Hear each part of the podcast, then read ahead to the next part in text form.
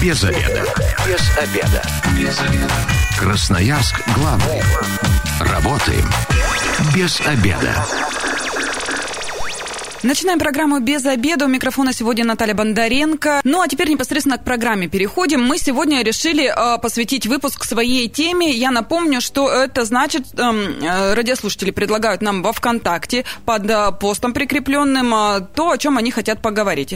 Вот э, Александр Хальзов, наш радиослушатель, написал, что его волнует тема э, того, как коронавирус влияет на мозг и последствия. То есть многие жалуются на рассеянность, у кого-то кто-то слова начинает забывать забывать и так далее. Мы решили тему немножечко расширить, потому что просто про мозг и его реабилитацию и восстановление это как бы не так много, а в целом реабилитация после ковида и вот как избавиться от его последствий. Об этом все знает заведующий кафедрой физической и реабилитационной медицины Красноярского государственного медицинского университета Елена Мажейко. Здравствуйте.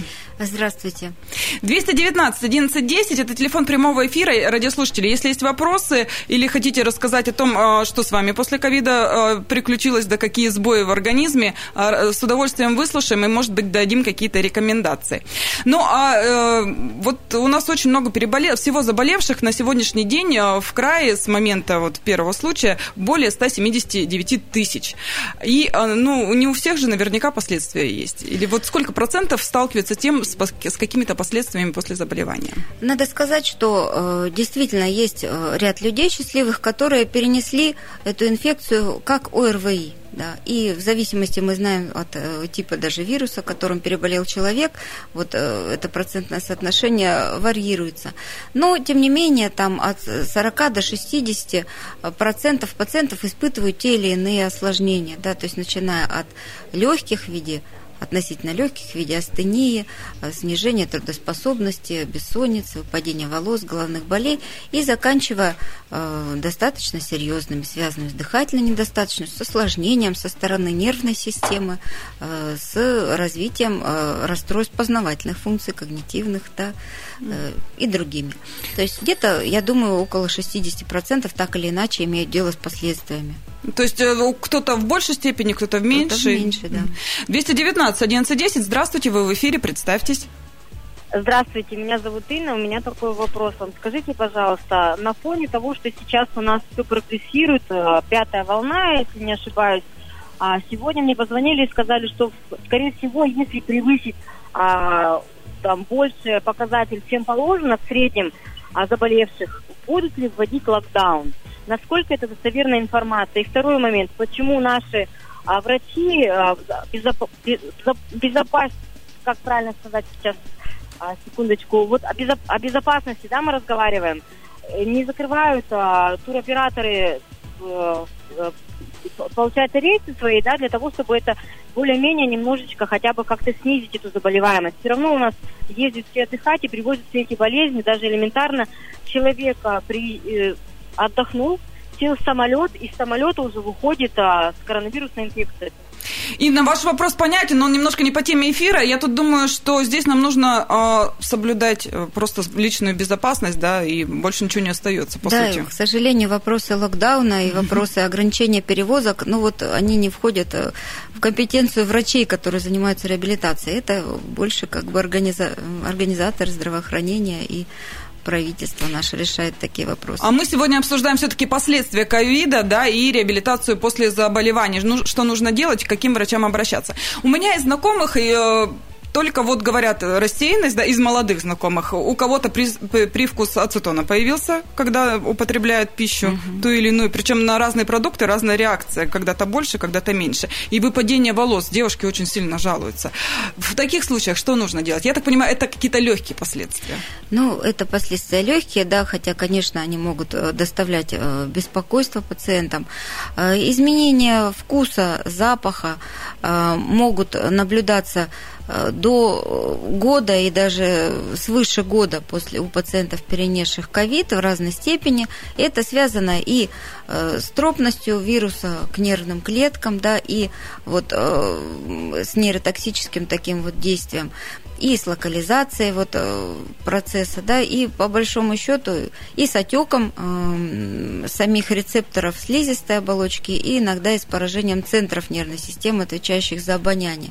В зависимости от того, насколько вот обширное это поражение и э, продолжительность вот этих вот э, изменений вкуса, изменений запаха и их качества, да, от извращения или наоборот обострения вкуса и запаха до полной потери и полного нечувствия. Ну, а, у большинства пациентов все-таки вкус и запах восстанавливается. Можно ускорить этот эм, процесс, эм, применяя а, так называемую обонятельную тренировку, да, mm-hmm. то есть э, эм, можно, э, так сказать, по, по утрам до того, как человек вот э, уже столкнулся там с кофе, с чаем, да, то зубной пастой вдыхать какие-то вот вещества, Э, с, с запахом, да, это может быть и вкус, да, если вкус mm-hmm. расстроен, да, то есть э, вкус лимона, там э, апельсина, вкус, запах там мяты, то есть вот запах каких-то масел ароматических, то есть вот такая вот стимуляция обонятельная, вкусовая,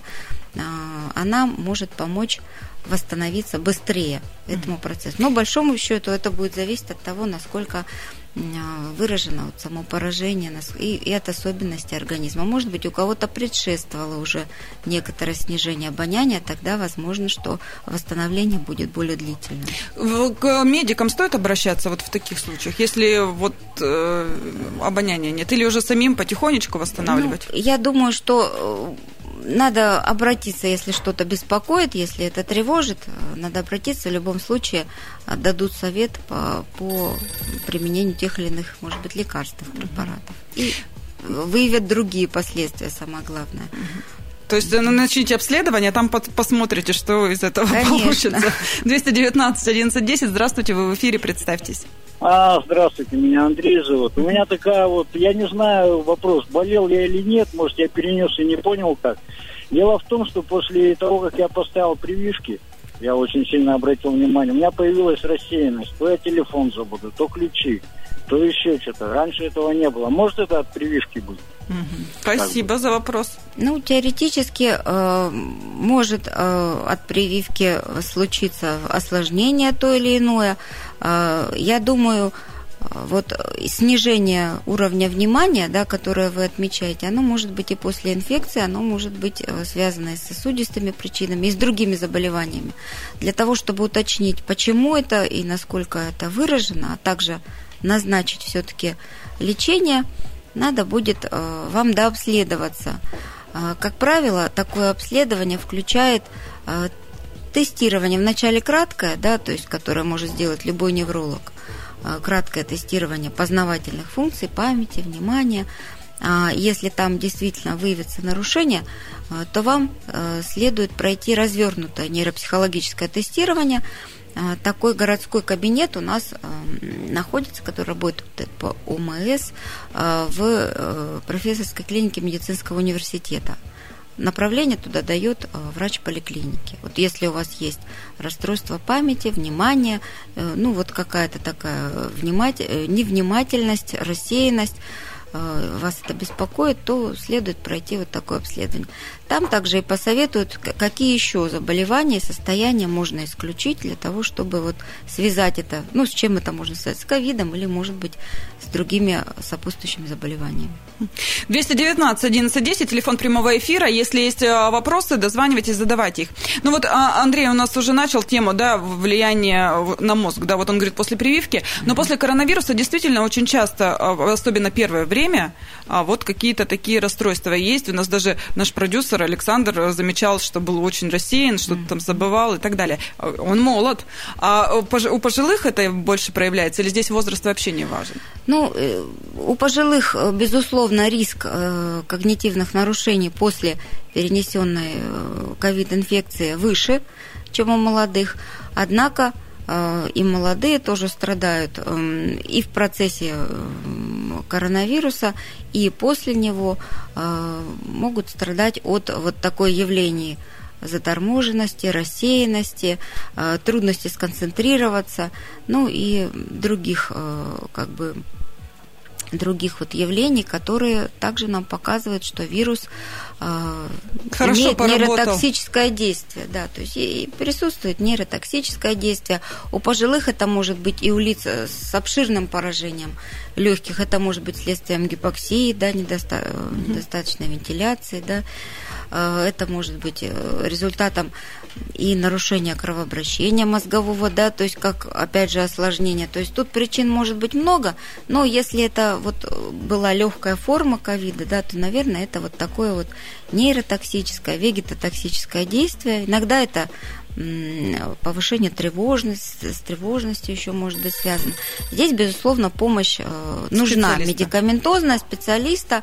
Э, ну, здесь может справиться невролог, он просто назначит препараты, которые помогут выйти вот из этого состояния быстрее. А вот, то есть, если вдруг что-то заметили, какие-то отклонения с вашим рассеянностью, заторможенностью и так далее, к неврологу, там уже к все неврологу, подскажут. Да. 219 1110, здравствуйте, вы в эфире, представьтесь.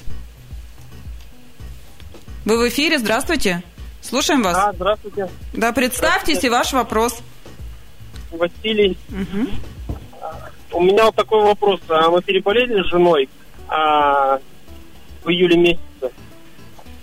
У нее, не, у нее ощущения вкусовые, другие не, ощущения, не вкусовые, а запахи. То есть лимон очень противно, говорит, как тухлятина, как тухлыми пахнет э, луком. Mm-hmm. Вообще цитрусовые вообще не переносит. Если куда-то в столовую заходит, то тоже мясо, говорит, как э, трупом пахнет. вообще это ощущения, другие запахи. Как это можно вылечить, может? И вот она прочитала в интернете, что она не одна такая. То есть это даже как болезнь какая-то, что ли. Угу. Спасибо, да. Василий. Вот ну, полгода уже такое прошло. встречается, да. На самом деле, э, в общем-то, как снижение обоняния, так и извращение обоняния или обострение обоняния, это все как бы один и тот же процесс повреждения вот обонятельных путей, только э, где-то больше преобладает раздражение, где-то преобладает разрушение, да, то есть где-то преобладает Э, еще какие-то процессы. То есть все равно это поражение обонятельных центров. А, восстановление здесь может быть, ну, как я уже сказала, даже более года. Да? То есть, э, к сожалению, бывают такие случаи, но все-таки вот э, обонятельная стимуляция – ну, терапия может быть, вот здесь, к сожалению, видите, вирус-то недавно совсем у нас существует, а мы до этого особенно не лечили обонятельные нарушения, никто, да их не так часто никто и не лечит, угу. да. И по сути нет исследований, которые бы говорили, да, вот этот препарат действительно он доказал себя как эффективный при расстройствах обоняния. Поэтому врачи исходят в основном своего опыта, э, понимая, что это некий э, Эксперимент. признак, э, некий признак вот действия на на мозг, некий признак там, энцефалопатии, и лечат сосудистыми, антиоксидантными, наотропными препаратами.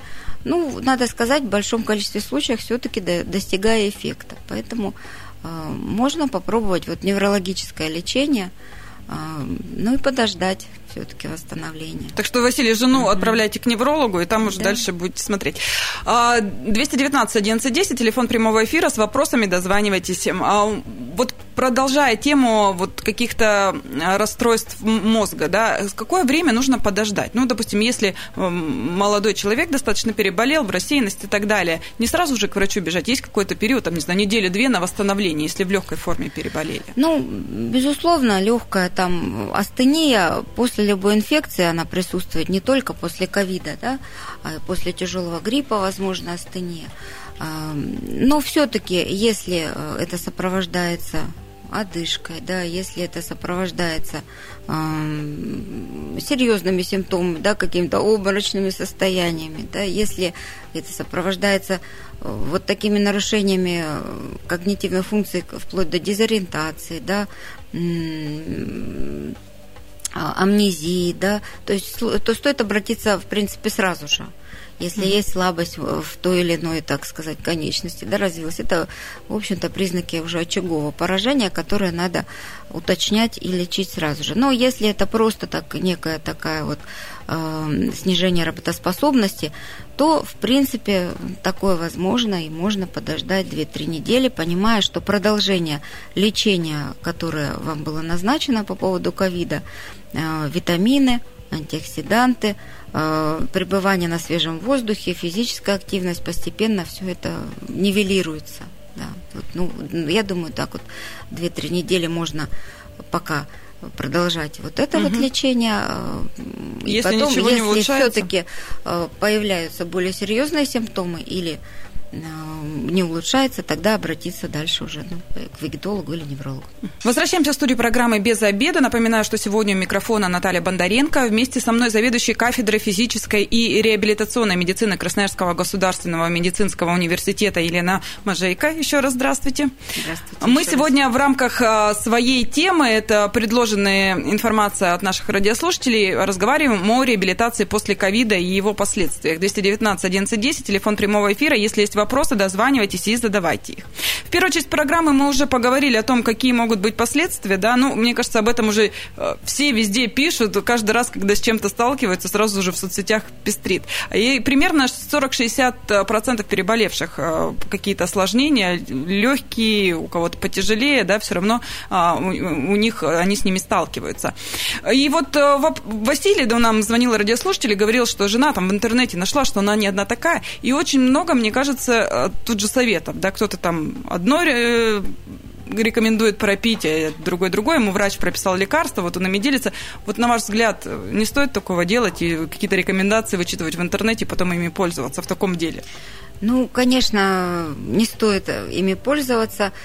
Все-таки желательно, чтобы лечение было индивидуализированным, потому что то, что на первый взгляд выглядит как то же самое, что и у вашего родственника или соседа, может все-таки иметь другую под собой природу, и тут надо э, все-таки добиться собственно. Ну, хотя есть и общие такие универсальные рекомендации, которых стоит придерживаться, э, и которые можно в том числе черпать из интернета. Ну, они касаются вот некоторых физической активности, есть угу. сайты, в том числе э, есть э, на сайте Минздрава, да, ВКонтакте есть информация э, о том, как проводить дыхательную гимнастику. Вот наша кафедра участвовала в разработке этой информации.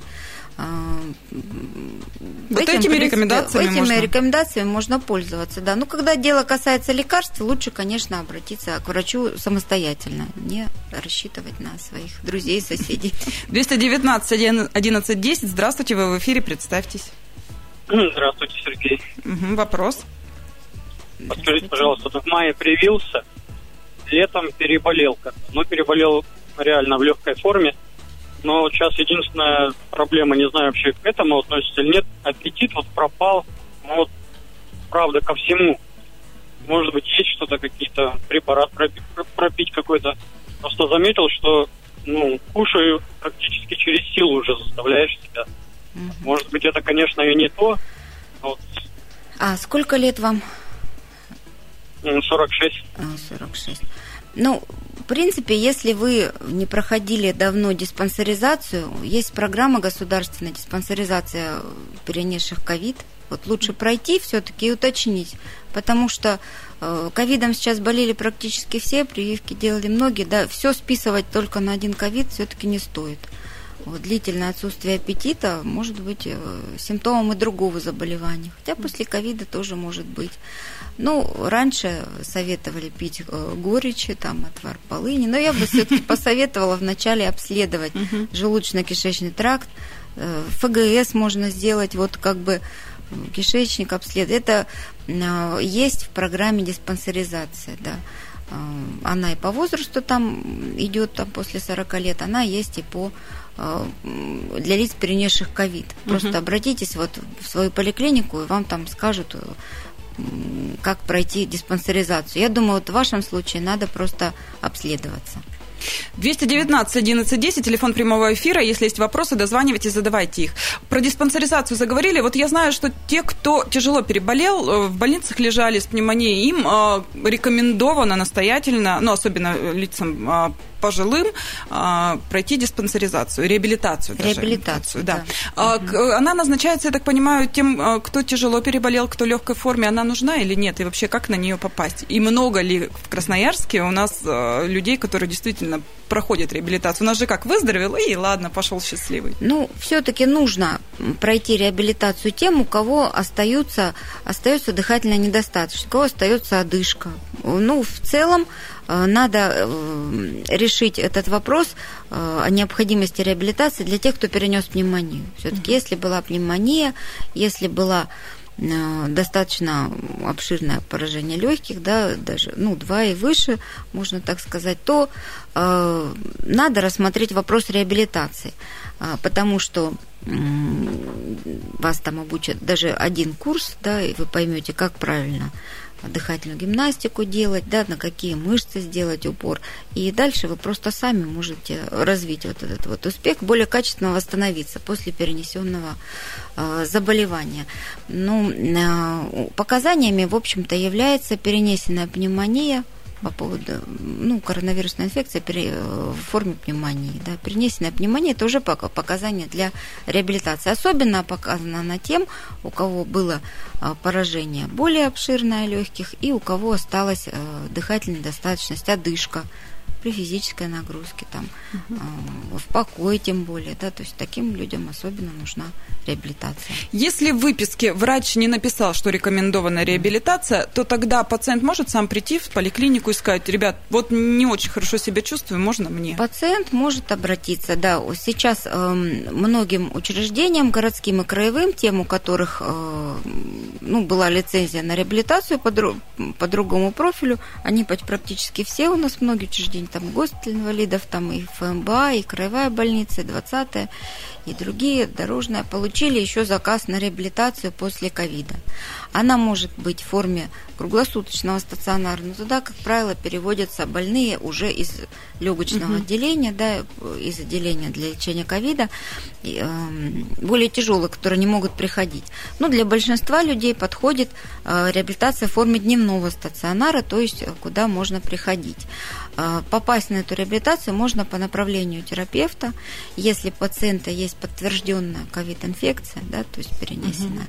Угу а, он, э, соответственно, находится вот в этом вот реестре переболевшим ковидом, и ему достаточно взять э, направление от врача-терапевта, да, участкового, в любой вот из этих центров, которые занимаются реабилитацией, и пройти реабилитацию заказ на нее как бы в этих учреждениях достаточно большой.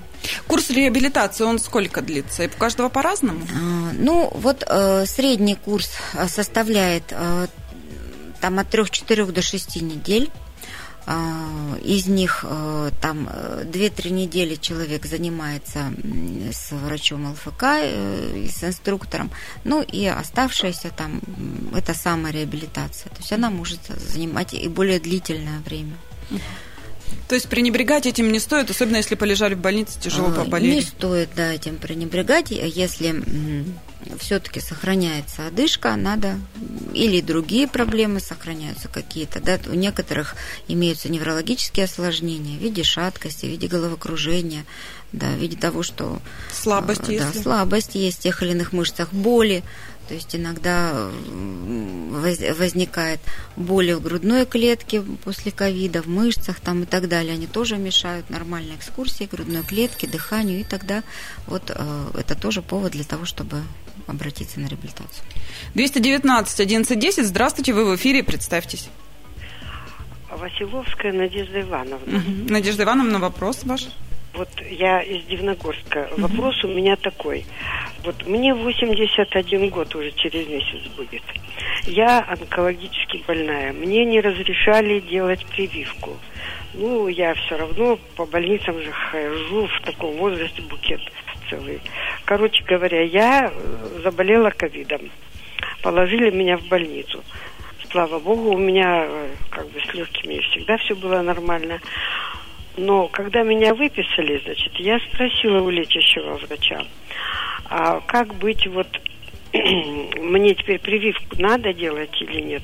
Но она мне сказала, что в течение года, значит, у меня, ну, иммунитет должен быть, и я вроде как не должна заболеть. Вот. А когда я пришла в очередной раз в поликлинику, уже после выписки, там, значит, у них объявление, что те, кто переболел ковидом, через два месяца нужно пройти углубленную диспансеризацию. Да. Буквально вчера я пошла, значит, сам у нас специальный кабинет, пришла, но я что хочу сказать. Там, ну, такие самые простые вещи, там анализ кала и мочи, там кровь общую сдать, ну, в общем, все вот такое. Вот меня интересует, почему у нас не проверяют на антитела. Конечно, мы можем пойти и провериться, но это такие денег таких стоит. Мне вот еще продлили лечение аж на полгода дома лечиться. И я такие деньги плачу за эти лекарства. И еще вот, а хотелось бы проверить, потому что у меня, например, вот я родственник у меня, они с женой переболели, у жены после этого оказалось много антител, а у него ноль. А, Значит, Надежда Ивановна, отвечу. спасибо за звонок. Время эфира у нас ограничено, к сожалению. Да, давайте да. вот. Я э, быстренько отвечу. Угу. Знаете, почему не берутся антитела? Все-таки э, это не очень такой надежный показатель. Во-первых, они различаются от лаборатории к лаборатории. Во-вторых, наличие антител не является, в общем-то, защитой, защитой да, показателем степени защиты. Да. Наличие антител это лишь показывает то, что вы переболели, да, имели контакт. А насколько это защищает вас в дальнейшем от инфекции, к сожалению, это не очень показывает. Вот, ну, именно поэтому этот анализ не является обязательным. Он не очень, как бы так сказать, надежен. Если есть сомнения, перенес или нет человек инфекцию, да, антитела делают, и тогда становится все понятно. Ну, а если таких, в принципе, те, кто переболели в течение полугода, э, могут быть не им не нужно ничего делать, не нужно прививаться, я имею в виду прививаться не нужно, реабилитироваться надо, диспансеризацию пройти надо, а прививаться им не обязательно. Дальше можно, э, ну, как бы вот решить вопрос повторно необходимости прививки, опять вернуться к этому вопросу. А вообще есть информация, э, красноярцы охотно идут на реабилитацию? Э, вы много зна... ли таких? Вы знаете, желающих очень много. Ну, у нас очень много переболевших, видите, угу. не так много э, центров реабилитационных. Поэтому, в общем-то, у нас большое количество э, тех, кто сейчас занимается реабилитацией. Но те, кто уже прошли реабилитацию, у них, конечно, очень хорошее ощущение от того, что происходит в легких, как они правильно научились дышать. В общем-то, мы столкнулись с тем, что люди очень Э, благодарны, очень положительно относятся вот к прошедшему курсу вот этого ЛФК. У меня вот вопрос такой. Когда-то еще год назад, когда вот только ковид начался, э, говорили о том, что, допустим, шариком, ну, обычно легкие разрабатывали, шарики воздушные да, надавали, да, шарики что с ковидом нельзя, да. да. Это миф нельзя. или реальность? Это на самом деле так. Ткань легких после ковида очень ранима, поэтому вот шарики нельзя ни в коем случае надувать это может привести к осложнениям, к появлению в легких вот таких растянутых бул, э, разрывам легочной ткани. То есть нельзя надувать шарики, э, можно дышать животом. Можем об этом поговорить дальше, более углубленно.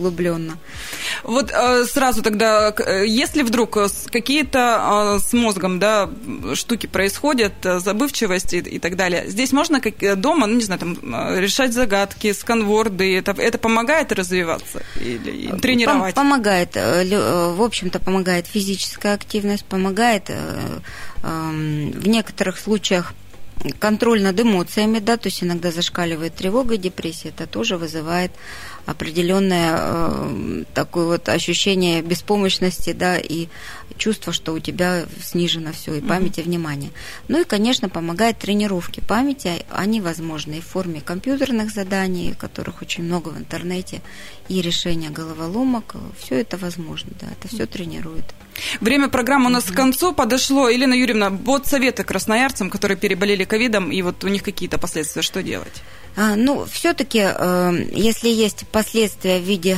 Э, если вы, в принципе, заболели ковидом, желательно начать э, дыхательную гимнастику. Уже есть, сразу, как заболели? Очень сразу, да. То есть можно, если нет большой одышки, то есть можно сразу попытаться дышать животом, положить себе руку на живот, значит, стараться, чтобы при вдохе рука приподнималась, как бы живот увеличивался в объеме, да, при этом грудная клетка не увеличивалась, да, то есть вторую руку положить на грудь. А при выдохе, чтобы наша рука как бы падала э, в живот. Вот uh таким образом, чтобы на раз-два был вдох, на раз-два-три или раз-два-три, четыре выдох, и вот так вот плавно подышать, поработать для того, чтобы э, подвигалась диафрагма и лучше наполнялись легкие воздухом. Это очень полезно при ковиде. Ну и, ну и своевременно обратиться дальше на реабилитацию. Да. Спасибо большое. Я говорю заведующему кафедры физической и реабилитационной медицины Красноярского государственного медицинского университета Елене Мажейко. С вами была Наталья Бондаренко. Эта программа через пару часов появится на нашем сайте 128.fm. Эм. Если не успели прослушать, то обязательно а, послушайте для себя много чего интересного подчерпнете.